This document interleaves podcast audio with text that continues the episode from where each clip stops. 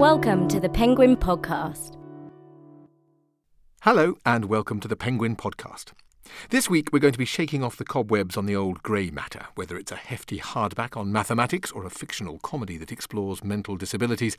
This podcast is all about books that make you think. But before we set you off to embrace the books that will challenge your brain power, we're going to take a look at the source of all our thinking our brains.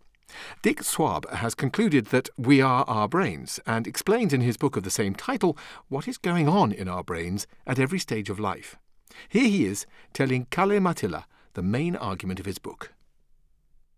Well, the main argument starts in the womb, and that is that uh, we are determined uh, in our potencies, also in our limitations, by, in the first place, our genetic background and how we were growing up in the womb and then whether we would uh, be received in a warm and, and uh, safe environment that stimulates the potencies of our brain to develop.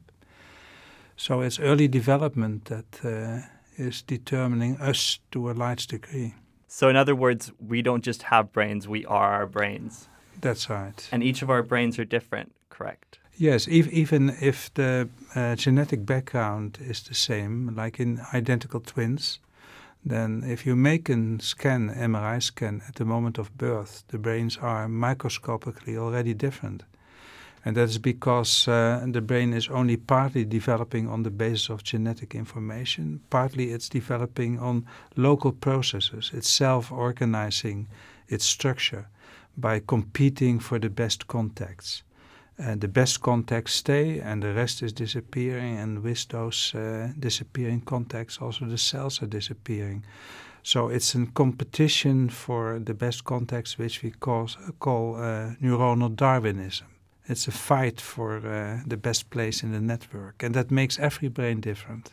What what are some of the differences between female and male brains then Oh, there are so many differences. When when we published the first difference in '85 in Science, there was quite some uh, reaction from the feministic uh, movement because those days it was allowed to have uh, differences in any part of the body, but not in the brain, because brain and behavior differences were caused by the male society. But now, since then, hundreds, if not thousands, of uh, differences in structure and function have been found, and uh, I think it cannot be denied anymore that uh, there are differences between the male and female brain. Of course, there's overlap in some differences, and there is no overlap in other differences. It all depends on the function. Could you talk a bit more about uh, how adolescents' brains differ from adult ones? Um, yes, at, at the moment that the sex hormones are uh, rising in puberty, then uh, the question is, of course, which brain areas are influenced by sex hormones? And the answer is every brain area, from the rostral part, from, from the prefrontal cortex down to the spinal cord. All the brain areas are influenced by sex hormones, not all the brain cells, but in each area there are brain cells that are sensitive to sex hormones. And that means that in adolescence, uh, people have to learn to work with a totally different brain. They have to adapt to that. And that gives quite some problems for uh, the uh, for the children themselves and for the parents, of course. Yeah, you have an interesting theory about why teenagers are so rebellious. and it's linked to the brain, correct? Yes, yes. It's. Uh, I, I, think it has got an evolutionary advantage, because um, uh, this is the period that uh, they start to become reproductive, and if they would reproduce in the same environment, then there would be an accumulation of uh, little mistakes on DNA, mut the mutations and that would accumulate. It would cause uh, disease and problems. So what should happen is that uh, you get uh, enough from your own parents. Uh, you fight them. Uh, you look for a new environment. Uh, you don't take decisions on the long run, only on the impulsive, on the short run, and you move out to a new environment where you reproduce, and that is, from an evolutionary point of view, very advantageous. And in what ways are the brains of gay and straight people different? Again, when we uh, describe the first difference between uh, gay and straight uh, men in the brain, uh, there was an enormous reaction. It was uh, three weeks long uh, telephone terror bomb the, the people called that there were bombs in, in the lab or bombs at home. There were demonstrations in front of the home. And I got mail uh, telling me that I would be killed. But um, uh, since then, there are so many differences, both again in, in structure and function, reported between gay and straight uh, uh men that uh, this also cannot be denied anymore. There are differences in the brain, and it's great that there are differences. I, I love all those differences. And I think it's part of the variability that is uh, the motor behind evolution. There has always been a great variability in all our properties, in, including sexual orientation, including gender identity. And, and uh, this is, of course, uh, uh, the motor behind the possibility of making selections during evolution. So you would say that we are born gay or transsexual? Yes, that's certainly the case. Yes, and uh, uh, the um, I, I, think it's an important conclusion, but because that that is also in general true. We are born with a certain brain, and we can only live in a happy way when the environment is adapted to the way our brain is developed. So if you are gay, you should live as a gay person in a uh, pleasant surrounding, accepting this. And the same holds, of course, for uh, transsexuality and for all our other properties. And I, I think it's the uh, state that should guarantee the freedom to live in the, the way your brain has been uh, developing. That's uh, my philosophy. That was Dick Swaab talking about the thesis of his book, We Are Our Brains, which is out now.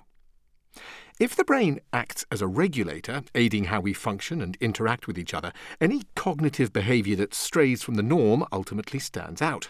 Writers have explicitly tried to explore this in fiction, but in Graeme Simsion's case, the creation of his eccentric character Don Tillman in The Rosie Project unexpectedly raised questions around mental disabilities. Here he explains how Don came about and whether his mental condition, if indeed there is one, is something that needs to be highlighted. One of the most common questions I'm asked about the Rosie Project is Does Don Tillman have Asperger's syndrome? So, so let me tell you a story. When I first gave Don Tillman his first outing, it was in a short story called The Jacket Incident, which has in fact survived largely intact into the book. Um, so before I took it to class, I showed it to a friend, said, What do you think? And he said, Oh, yeah, nice story about a guy with Asperger's syndrome. It had never occurred to me. He was just a socially awkward person, like many people I'd met in my career in information technology and in academia. But I thought, yeah, I guess. So I took it to class and said, here's a story about a man with Asperger's syndrome. And immediately, all anybody wanted to talk about was Asperger's. You know, oh, would this guy really be interested in making connection with other people? You've got him drinking. Do, do people with Asperger's drink? Does he wear socks? Somebody told me once that people with Asperger's didn't, and so on. All they wanted to talk about was Asperger's, and it was a real message back to me about people seeing the, the syndrome, or you might say the disability, and not seeing the person. And I wanted them to see my, my person and his needs above and beyond any syndrome he might have. I wasn't out to uh, be a walking textbook. So although the advice from that class was do more research on Asperger's, what I took away was don't say that your man has Asperger's. And even though we, we touch on it in the book when he talks to the Aspie kids, whether Don has Asperger's or not is never stated explicitly in the book, and that's been very, very deliberate. That said, um, when I've been asked, does Don Tillman have Asperger's, my answer has been, how should I know? I'm not a psychologist. I didn't base him on a textbook. He's based on people I met. Um, the citation when I won the Victorian Premier's Literary Award for an unpublished manuscript was Don Tillman is a genetics professor with undiagnosed Asperger's syndrome. I thought to myself, undiagnosed except by the experts on the judging panel for the Victorian Premier's Literary Award. So in interesting how people make these sorts of judgments. But Recently, I had lunch with Tony Attwood, Professor Tony Attwood, who is considered one of the world's experts on Asperger's syndrome. And he said to me, Graeme, Don Tillman has Asperger's.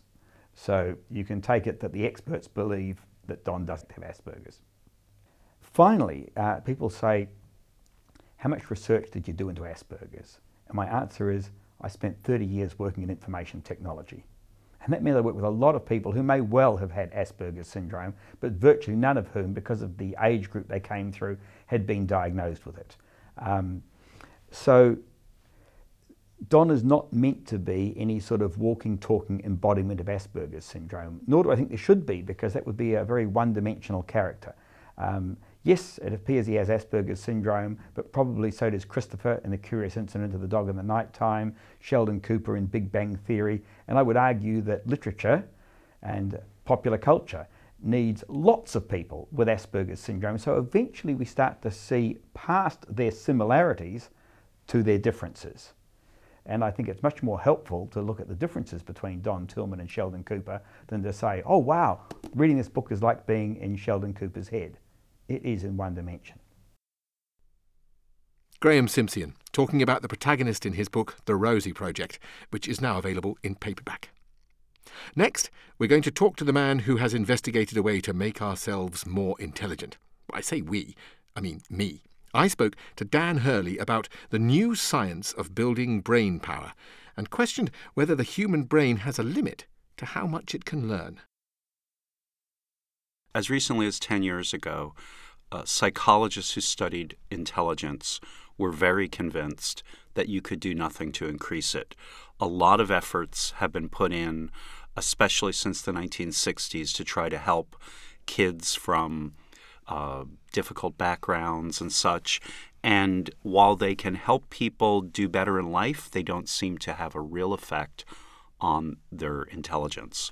So uh, in 2008, a paper came out in the proceedings of the National Academy of Sciences that said that doing this thing called working memory training uh, it's a very special kind of uh, diabolically difficult uh, mind exercises that this seemed to increase uh, both working memory generally, which is a very important skill, and your intelligence, your fluid intelligence. There are a whole bunch of questions off the back yes. of that. Let's let's start with a basic one. Uh, what do you mean by intelligence? So, you know, intelligence has a bad rep. Uh, people don't like it, in part because everyone has told us that you can't do anything about it. And we don't like things that we can't do anything about, uh, especially things that go to, to our uh, deep into our human nature. Uh, it's as if someone said, uh, you can never uh, get uh, wealthier. It's kind of like class, like the old class system, as if this was a medieval. It's a medievalism of the mind. And uh, so, but the truth is that intelligence does matter. Uh, it's the way not just doing well on tests, but uh, it actually has a, a, a, deep influence on your own personal life, your ability to control your emotions, to get along well with others, to understand what people are doing, and all the traditional things problem solving. Uh, why does grandpa get befuddled when a few people are coming over to have a small meal on Sunday? Why does he feel the need to cook that turkey the day before? and and he can't and he gets all thrown off by everything because his ability to to deal with challenging situations is getting degraded and why does why do children who have problems in school often you know some of them are going to end up in uh, will end up in in jail uh, and this is again because they're not able to think things through, look at the consequences of things.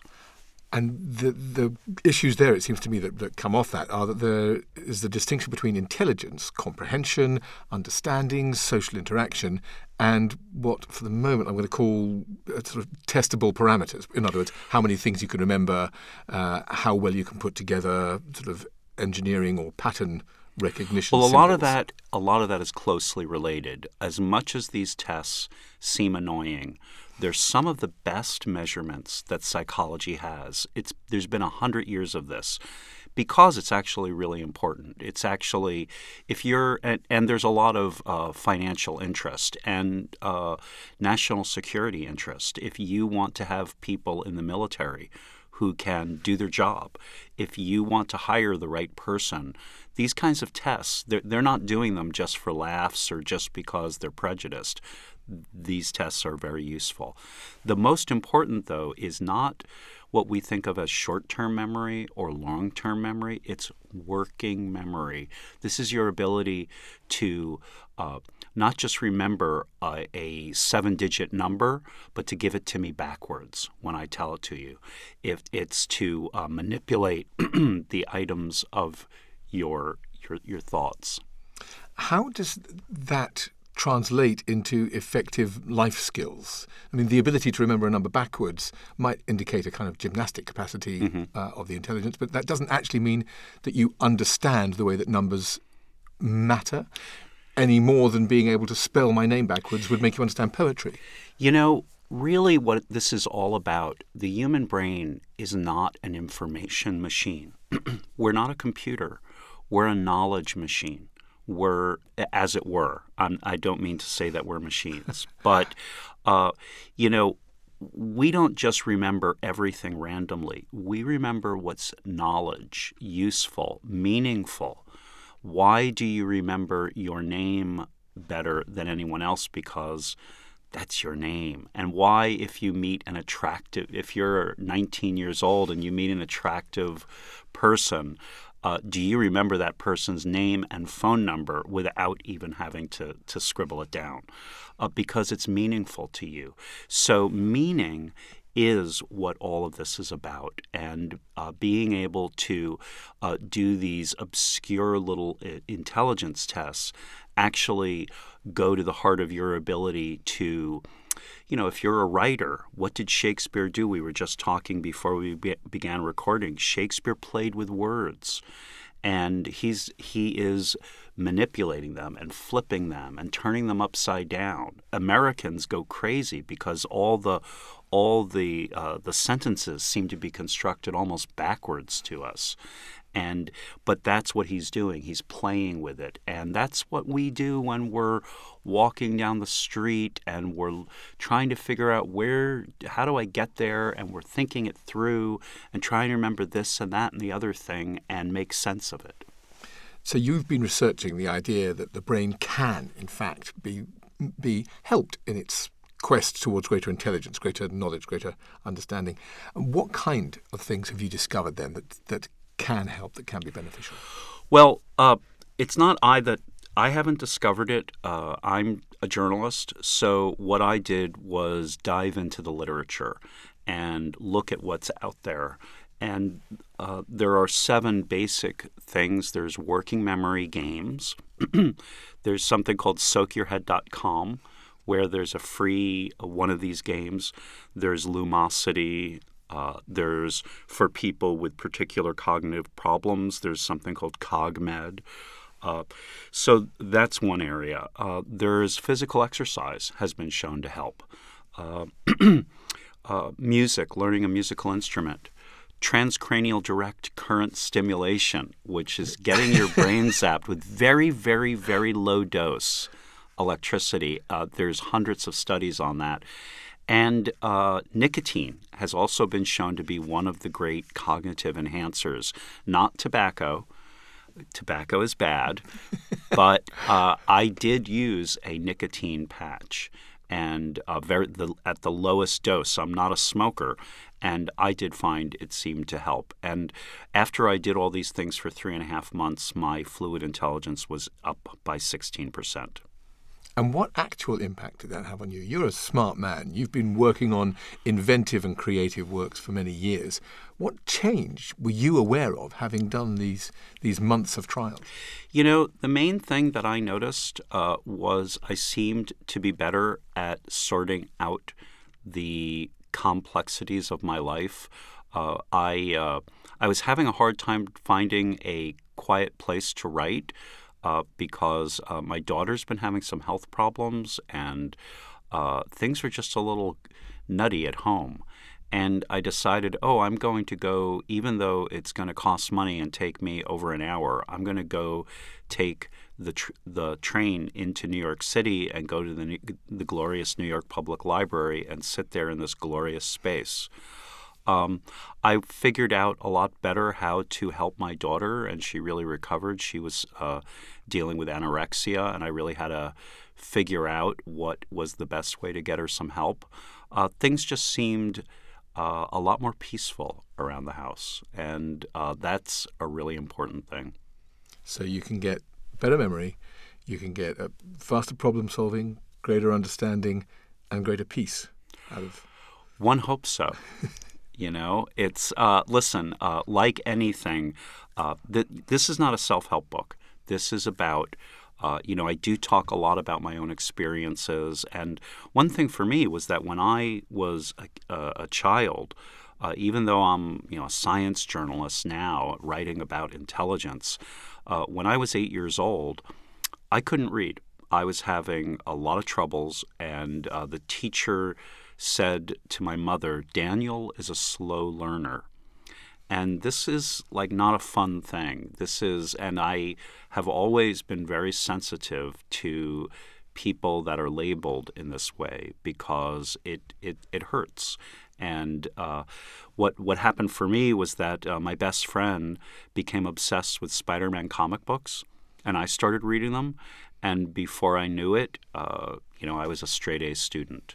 So I don't know if Spider Man saved me or what it was, but so but I I really always wonder gee, how can did I get smarter there? Did I literally get smarter? And I think this kind of research shows that you you can increase your abilities, you can do better, and you know you shouldn't let people tell you, oh, you're, you know, you can't do that. You, you, you can expand.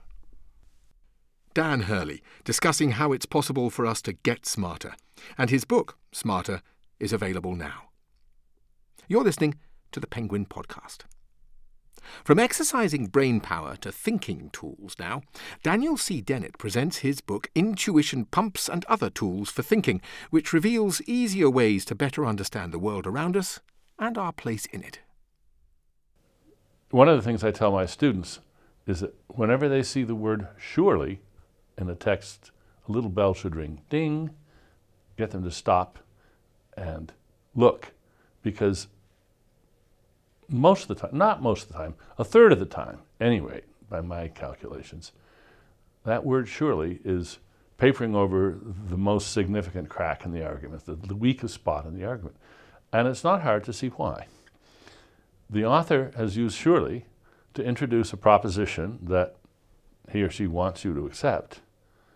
And it's not so obvious that it goes without saying, because if it were, it would go without saying, and the author feels the need to say it. But the author doesn't want to take the time to argue for it. Life is short. So let's see if we can just get everybody onto the next page by saying nudge, nudge, surely, and then get on with it. So it's a good place to look for uh, a weak spot in the argument. And since I've trained the students up on this. First of all, they've caught me a few times in, in the class. I'll say surely, and half the class will go ding, which is always a little bit startling. But I've been collecting anecdotes now about uh, surely alarms. And I say that less than half of the cases of surely are, as it were, uh, suspect Many of them are perfectly innocent and okay. But it's, it's just a nice rule of thumb. You'll have a few false alarms, but don't worry about that. It's a good way of catching, uh, catching a weak spot. Rhetorical questions are another weak spot.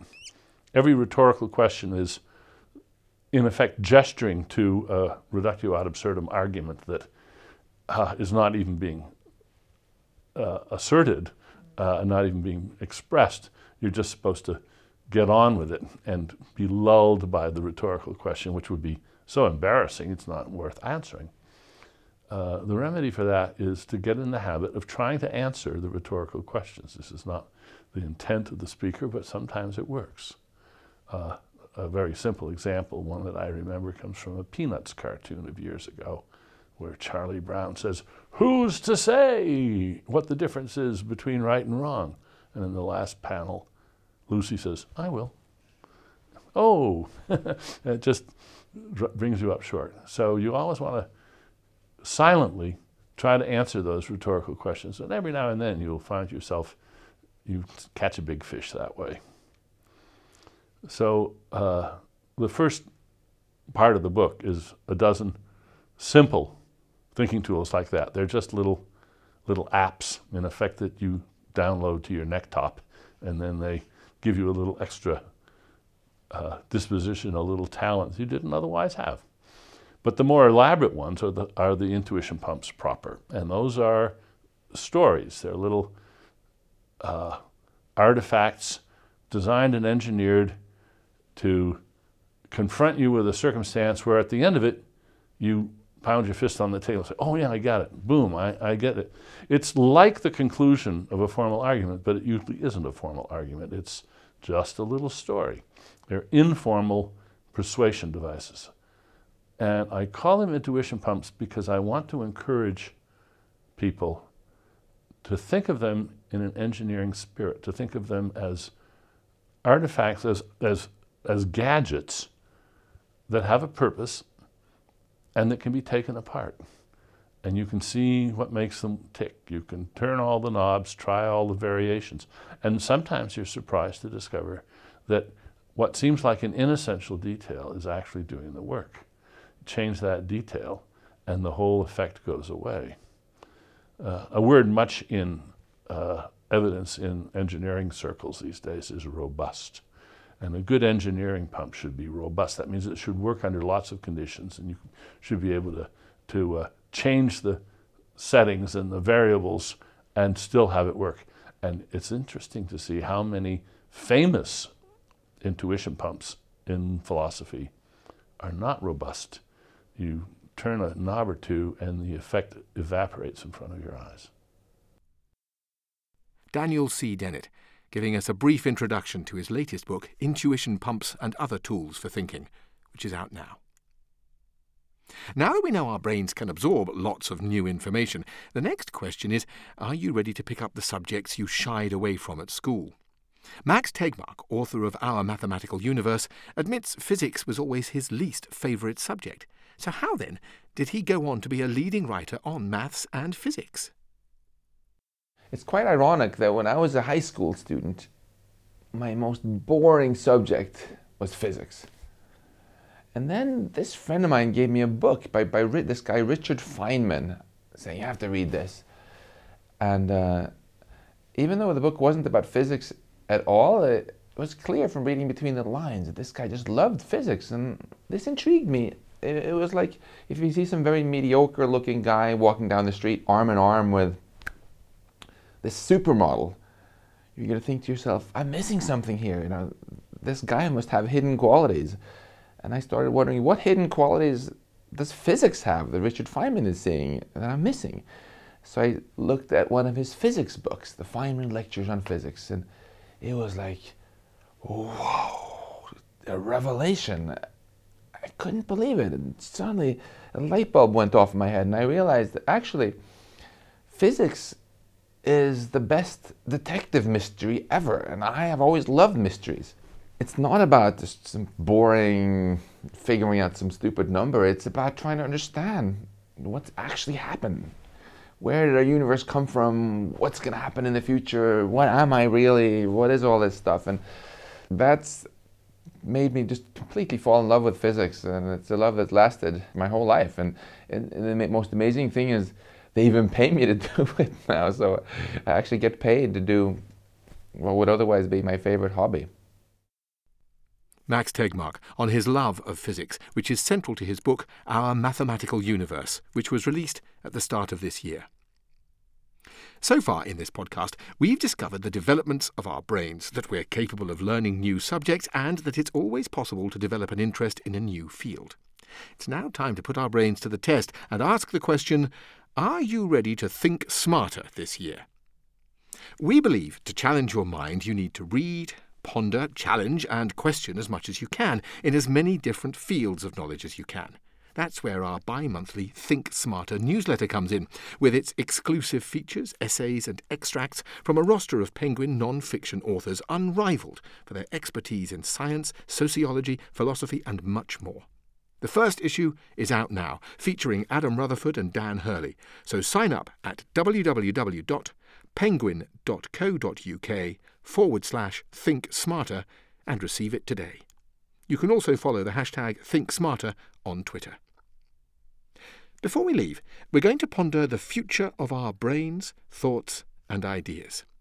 This episode has already demonstrated the massive scientific advances that have led us to understand more about the most important organ in our body, but what else is there? A smart pill to enhance our cognition? Being able to upload our thoughts onto a computer? Dr. Michio Kaku takes us on a grand tour of what the future might hold in this extract from the audiobook The Future of the Mind. Using MRI scans, scientists can now read thoughts circulating in our brains. Scientists can also insert a chip into the brain of a patient who is totally paralyzed and connected to a computer so that through thought alone, that patient can surf the web, read and write emails, play video games, control their wheelchair, operate household appliances, and manipulate mechanical arms. In fact, such patients can do anything a normal person can do via a computer. Scientists are now going even further by connecting the brain directly to an exoskeleton that these patients can wear around their paralyzed limbs. Quadriplegics may one day lead near normal lives. Such exoskeletons may also give us superpowers, enabling us to handle deadly emergencies. One day, our astronauts may even explore the planets by mentally controlling mechanical surrogates from the comfort of their living rooms. As in the movie The Matrix, we might one day be able to download memories and skills using computers. In animal studies, scientists have already been able to insert memories into the brain.